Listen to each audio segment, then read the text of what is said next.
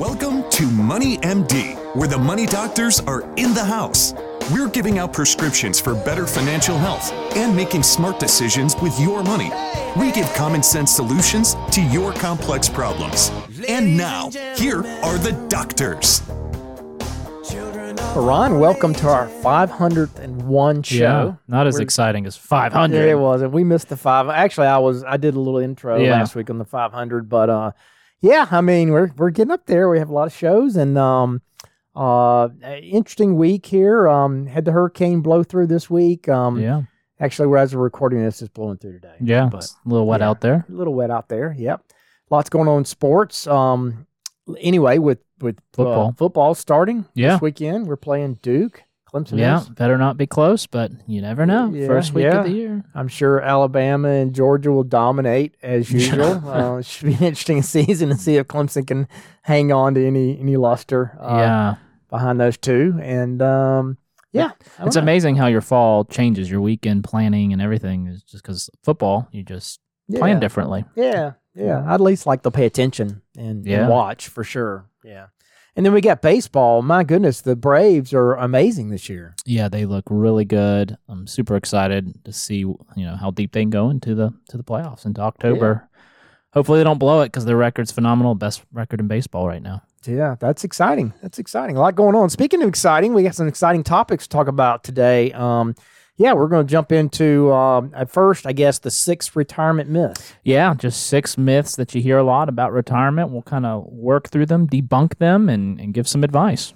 Yeah, and then we're going to pivot and talk about why do you need a will, um, and what to do if you run into a situation where somebody doesn't have a will. Oh, yeah. Um, there are some things you can do actually, Hmm. but uh, yeah, it really brings home the importance of getting that done, having a will, and then how to have that conversation with your family members that may not have a will too. There's some neat stuff in this article, so uh, yeah, you'll want to stay tuned for that.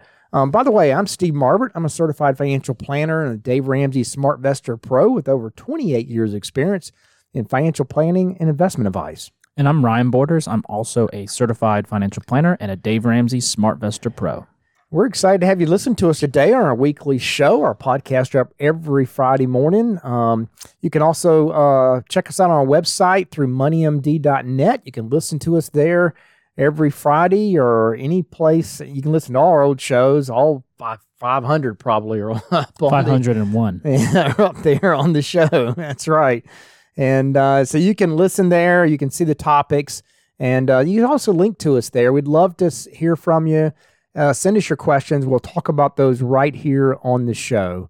Um, we're going to start off here, Ryan, with our financial fact of the week. Yeah, let's talk mortgages. Obviously, that's been a big topic um, this past year. So, the 30 year fixed mortgage rate topped 7.3% this past week. So, that's the highest in over 20 years. Um, the thir- Ouch. yeah, not, not great for those looking for a house. Uh, the 30 year mortgage rate in the United States averaged 7.74% from 71, 1971 to 2023. Wow.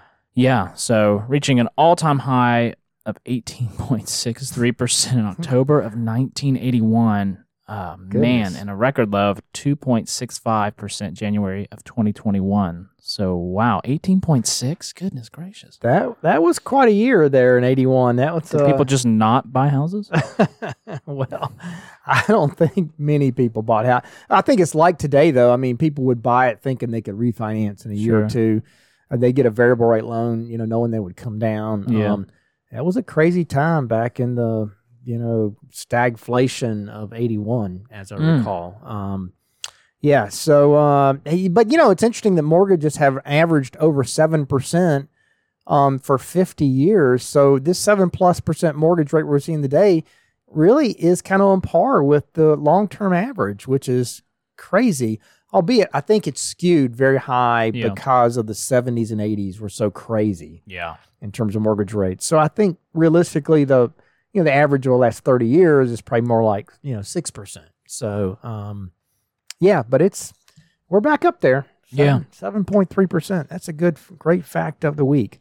All right, that leads us up here to our first topic, and that is the six myths about retirement. Yeah. So, Steve, we all want to build wealth and have retirement, you know, the retirement of our dreams, but it's not going to happen, you know, if we're getting sidetracked by all the naysayers and misinformation swirling around. Um, so, this comes from Ramsey Solutions, just six main topics of, hey, here's some myths, especially in today's world on with the internet and everything. You just read so many things, and so True. These are kind Hard of, to sort it out. So this is really helpful. you go on YouTube or TikTok and the things you see, or even Instagram, um, just some bad advice. So no matter where you come from, those myths and lies, well, you know, some could call them lies, could keep you from taking steps you need to really secure your retirement future. So yeah, we're going to get ready today. We're going to bust really the top six retirement myths. So the first one is I'll live off Social Security income in retirement. yeah, we've seen some people try to do that. That's Yeah. tough. Yeah, so that's a common one, but not a great one, you know, but relying on the government to take care of your retirement is not a good idea. So living off social security will only lead to social insecurity. the problem is there's a huge gap between what the future retirees think they're going to receive from social security and what they're actually going to get. So That's right. Right now, retirees receive an average monthly income of about sixteen hundred dollars from Social Security. That's about nineteen, tw- just shy of twenty thousand per year, and that's barely enough to keep the lights on and put food on the table, let alone actually enjoy a comfortable retirement. And yet, um, a recent poll found that nearly one out of five Americans, so seventeen percent, don't expect to have any source of retirement income beyond Social Security. Yeah, you know, and I think one of the reasons why people have this myth that they can live off that is they get these statements and they see the full benefit at age 67 number and and then their spouse also has social security so they think well multiply it times two and i can live off of that and that might be true if you delay to 67 but some people a lot of people take it early obviously Yeah, a lot of times one spouse has a lot lower benefit and when one spouse passes away you're stuck with only one yeah, you only have one social security. You get to hire the two for spouses, but for the second spouse, but um, still, it's um, it's not enough to live off of. I mean, if you want to travel the world, start a business, pursue your dreams in retirement, you know, this is a wake up call. I mean, Social Security just isn't going to cut it, and it's time to take matters into your own hands. You got to start taking steps to secure your retirement future. Um, you know, retirement is your job. It's not the government. So yeah, you got to plan beyond Social Security. You got to have more legs on that stool than just that one leg. You know, it takes like three legs for a stool to stand up, right? oh yeah. So it's like 401k is another leg. It's uh, you know, having some a pension or some other source of income is a is a third leg. So that's typically what you need for retirement. That's a good one. All right, myth number 2 is if I invest up to my 401k match, I'll have enough to retire on. Yeah, sounds good. Sounds good, doesn't it? Well, it, it is it is a start, right? It's Yeah. another leg to your three-legged stool. But I mean, first of all, I mean, your company offers you a match on your 401k as kind of a minimum. You know, you definitely want to take that match. It's a fantastic place to start investing, but stopping at a 401k match is like running a marathon and stopping a quarter way through the race. I mean, you know, we hate to break it to you, but you don't get a medal for stopping at mile seven right? I mean, if you really want to start building a solid nest egg, you have to invest up to 15% of your income is kind of the rule of thumb in retirement. Um, make a plan that gives you the income goal that you're looking for. Um, so you need a comprehensive plan. Usually it takes a lot more than that, maybe 6% to get your match. Um, and so that means you're going to have to invest beyond the match, but do the planning and make sure you have enough. Yeah, and Ramsey said there's a whole group of millionaires out there who you know worked and saved you know their ways to being millionaires just using that 15% rule of thumb uh, with their 401ks and IRAs. It's a rule of thumb. If you just hey, I don't know where to start, it's always a good idea to do at least 15% of your income. Obviously, we we would say hey, make a plan that shows you exactly what you need to save if you have an income goal in mind. Um, but yeah, a lot of people do well by just saving that 15%, um, especially if you don't know where to start.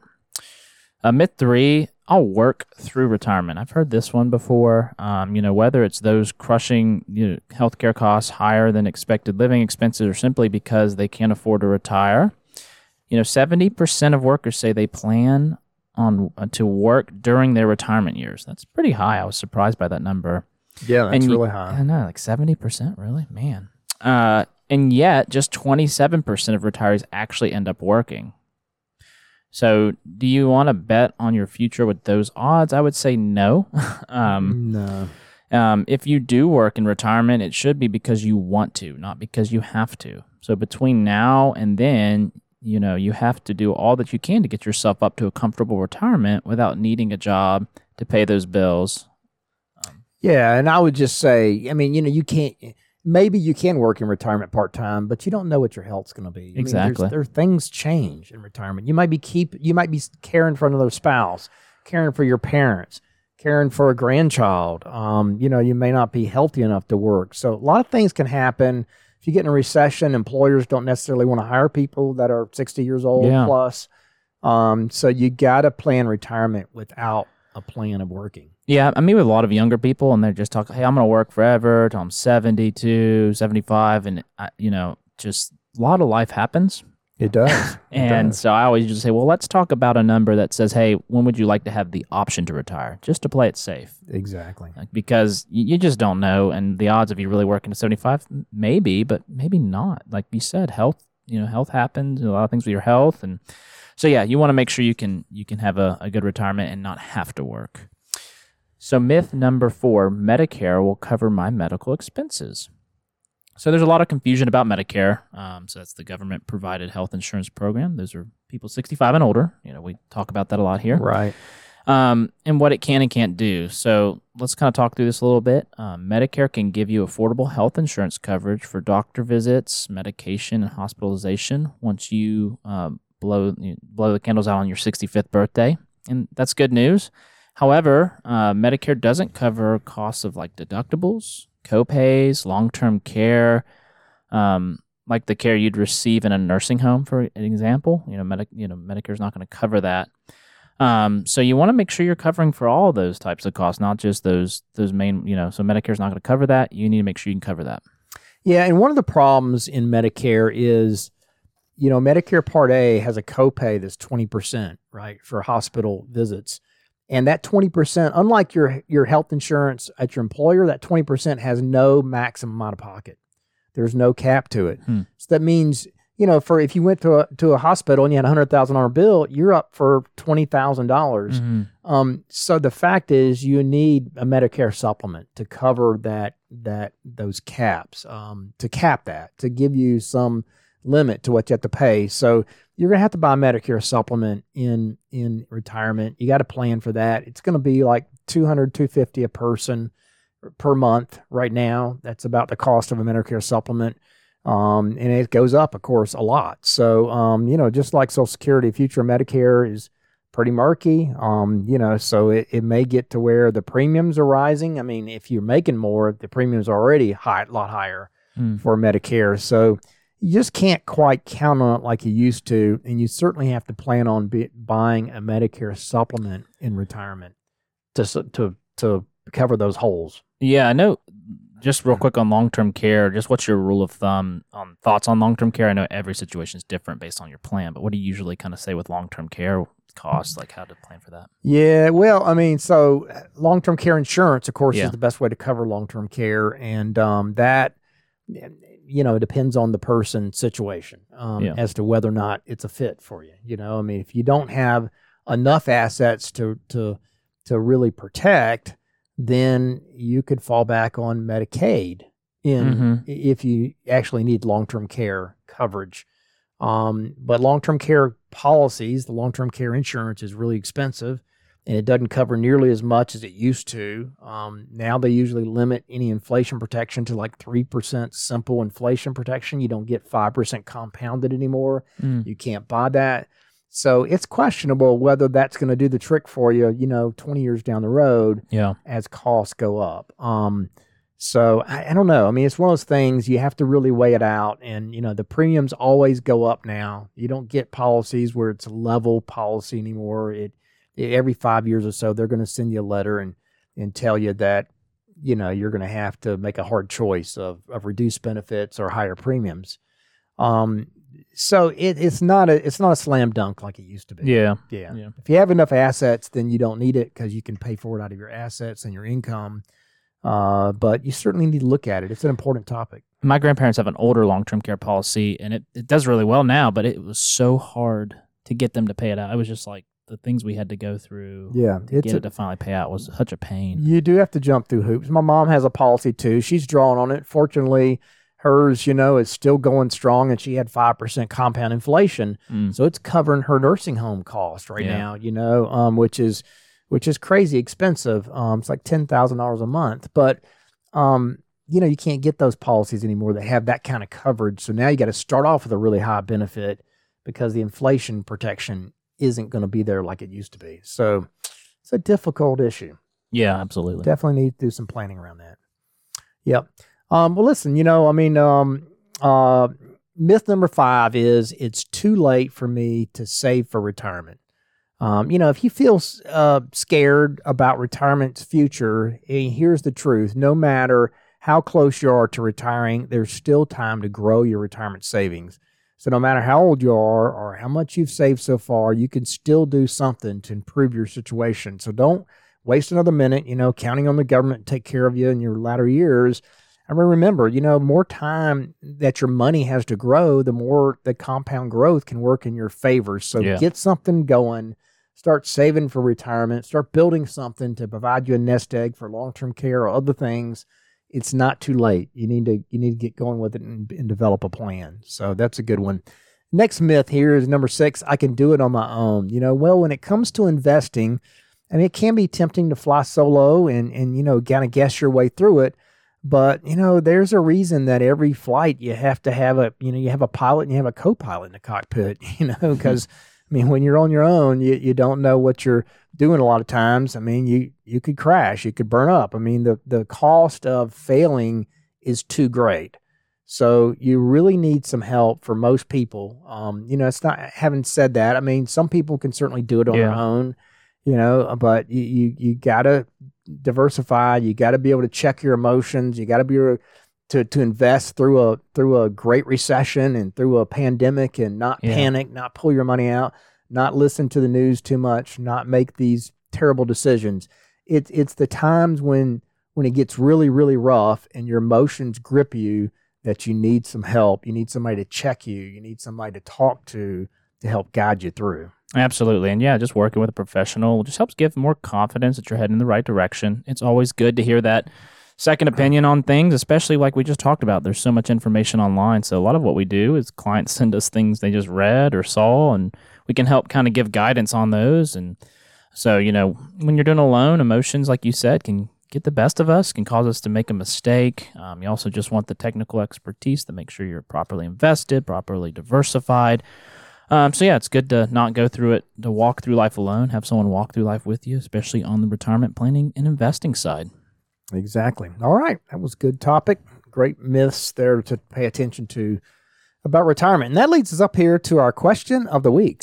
Yeah, this one comes in. Um, golly, can't believe we're asking this again, but it's coming. Should we start thinking about strategy changes with our portfolio with an election coming next year? Big, big election next year. There you go. Yes. Um, well, you know, we do get this question a few times here, you know, in our last 500 shows. I mean, Yeah. that we've been doing. This does come up every two years. And, you know, is, no, I mean, the truth is, studies have shown that the market uh, does just as well in election years as it does in other years Yeah. on average. And Yeah. it's unpredictable, you know, when it's going to do well and when it's not going to do well. And it doesn't really relate to the party in office. Um, you know, the market is driven by earnings and by profits and by the economy Yeah. and uh, those things are are not controlled by Congress or the president or some one party. You know, they go through cycles. The cycles are unpredictable. There are things like pandemics and you know, and and strong earnings and jobs, you know, and stuff that that all drive that. There's a there are hundreds of factors that drive that, and it's unpredictable. So I would not worry about the election when it comes to your investments. Follow a long term plan, diversify, have a strategy, and stick to it. Um, you know, don't let the election derail you, and that's one more reason why you need an advisor to Yes. check your emotions. yeah. because it's easy to get caught up in these politics and think you need to make some move to try to protect yourself or try to capture it or something. And usually that's a mistake. Yeah. So, good question of the week. All right. And that leads up to our next topic here, and that is why you need a will um, Mm. and what to do if a loved one dies without one. Um, yeah, Ryan, this is based on an article very recently out of the Bottom Line Inc. Um, and, you know, we all know that it's important for making sure your assets go to where you want them to go, right? I mean, that's what a will does.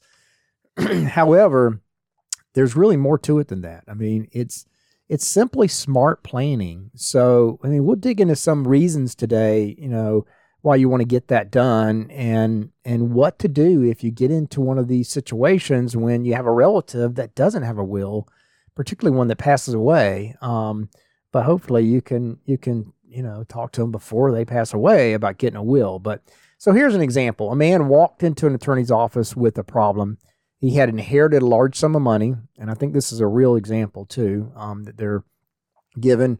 It was a nice problem to have. He's inherited a large sum of money, but the IRS had placed a tax lien on his assets, so he was in financial trouble, and the IRS had already placed, placed a lien on him, so that if he inherited anything, it would go to the government.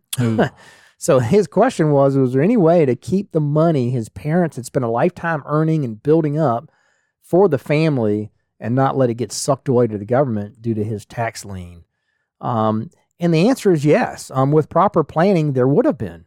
you know, his parents had done some planning, had created a will, and they could have left their money to this man in a trust or to his children. They could have bypassed the tax lien. Um, unfortunately, they died intestate. They died with no will.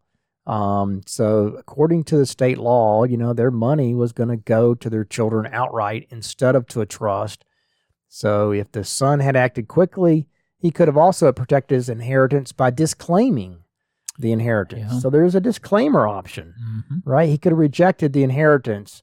Um, and the IRS couldn't have prevented him from doing that. Unfortunately, he waited too long. the result, IRS pocketed every penny of his inheritance. So let's not have that happen. That would be horrible. But this is a stark reminder of why it's important to have a will, important to do some planning.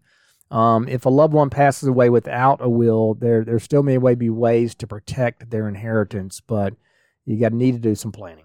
Yeah, not a fun topic, but an important topic. So, Yep. why do you want a will? Well, when an adult dies without a will, um, state, and this is into, always, intestate succession. Intestate, Intes- yeah. inste- yeah, I hate saying that. I don't know why. Um, laws determine who inherits. Um, these laws vary in some states. A surviving spouse receives everything, and others, a surviving spouse gets half, and the other half is divided among the, dece- the deceased children. For example, um, if there is no surviving spouse or descendants, parents and siblings typically may be next in line.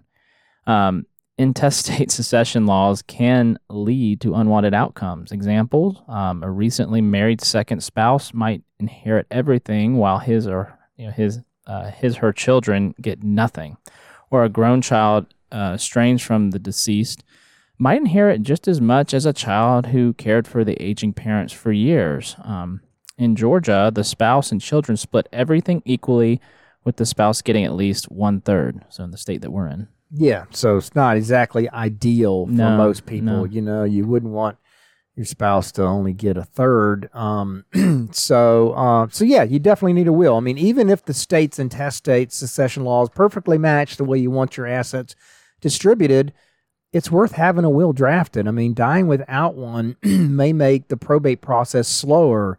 It certainly will, and you know, more expensive.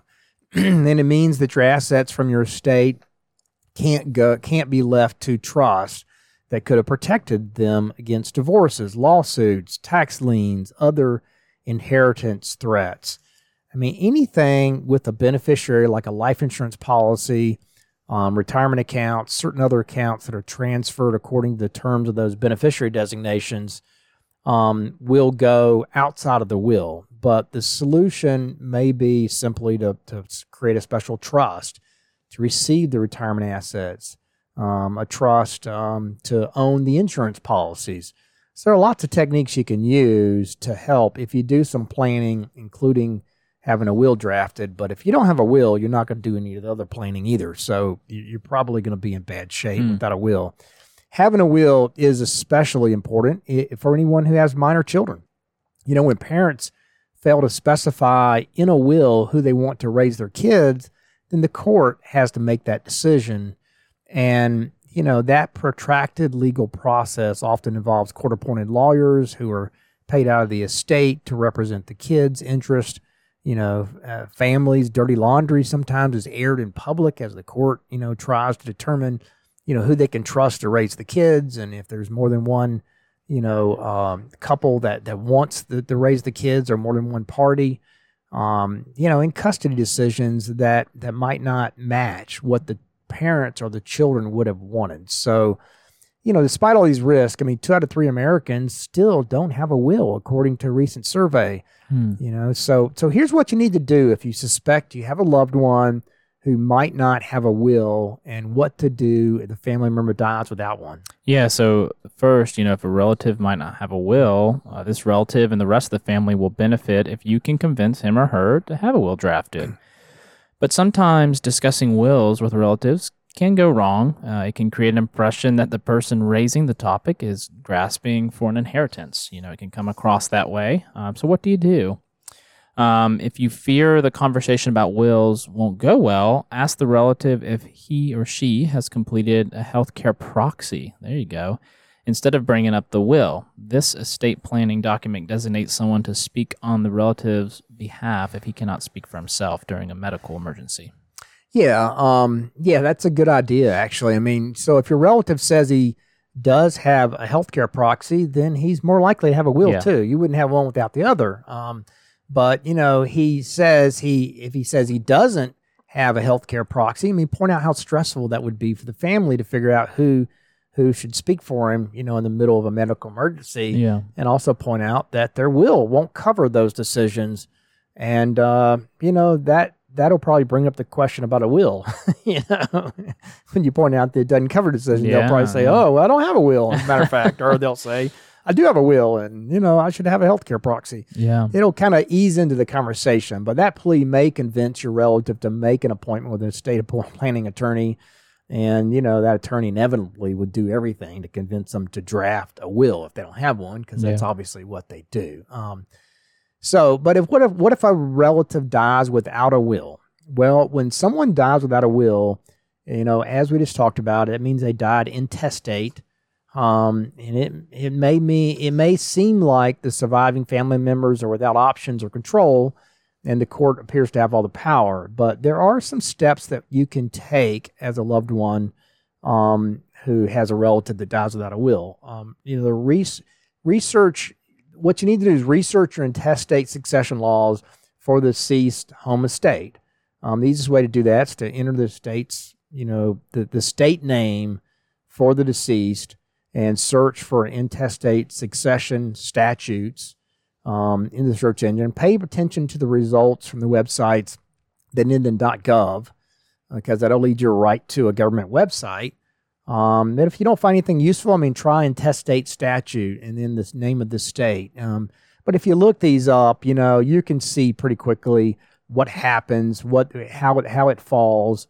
Um, but don't wait for the court probate court to inform you of who's going to make the inheritance. Yeah, so you want to decide if it makes sense to use disclaimers to adjust who gets what. An individual who is entitled to an inheritance usually has the option of disclaiming uh, that inheritance, allowing it to pass to someone else. Uh, this can be useful strategy when the person slated to receive inheritance faces financial risks such as divorce, lawsuits, tax liens, like mentioned before, or future estate taxes. Yeah, that's right. It's a powerful tool. So let's talk about disclaimers for a minute here. Um, few things worth noting. Um, the person who disclaims inheritance does not have the right to decide who gets it if the assets pass to the next person in line. And, and, and that's, well, that's what happens. It passes to the next person in line. An estate planning attorney can help you determine who would be under the state's succession laws and would get it if you disclaim an inheritance. So you can look that up online as well. But also, inheritances must generally be disclaimed within nine months of date of death. So you have nine months. You can't wait. Um, the disclaiming process requires drafting and filing legal documents. So you know, don't wait until the deadline. Um, you know, an example: a man who had lost his inheritance due to a tax lien. If he had disclaimed it within nine months, the money would have passed to his sons, who were next in line for the inheritance. Unfortunately, he didn't see an attorney about disclaimers, didn't know anything about it, didn't look at it. He waited till after nine months, and it went to the IRS. Yeah, Medicaid uh, recipients might not be able to disclaim inheritances. Uh, disclaiming can be a sensible option when the recipient of inheritance is relying on Medicaid to pay for nursing home bills. That's because Medicaid's strict income and asset limits would mean that the inheritance money would be drained away by the nursing home. So, unfortunately, Medicaid rules in many uh, states prohibit disclaim disclaimers in these situations. So you want to look up the state's Medicaid rules or ask an estate planning attorney in the Medicaid recipient state whether uh, if disclaiming is possible.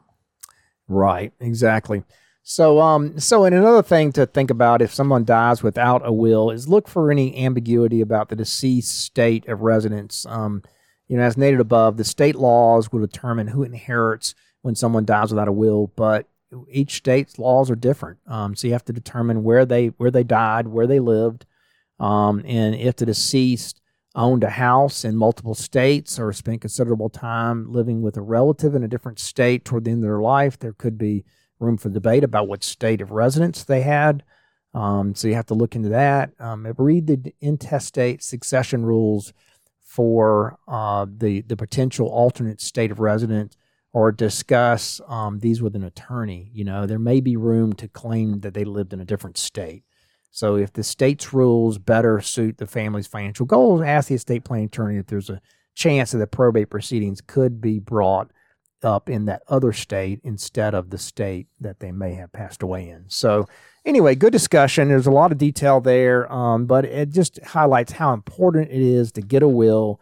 You want to make sure you don't miss an opportunity um, to control how things go and and you know who inherits what and what taxes are paid and expenses. Um, Absolutely. So definitely go through that process and get a will. Don't don't let that happen to you.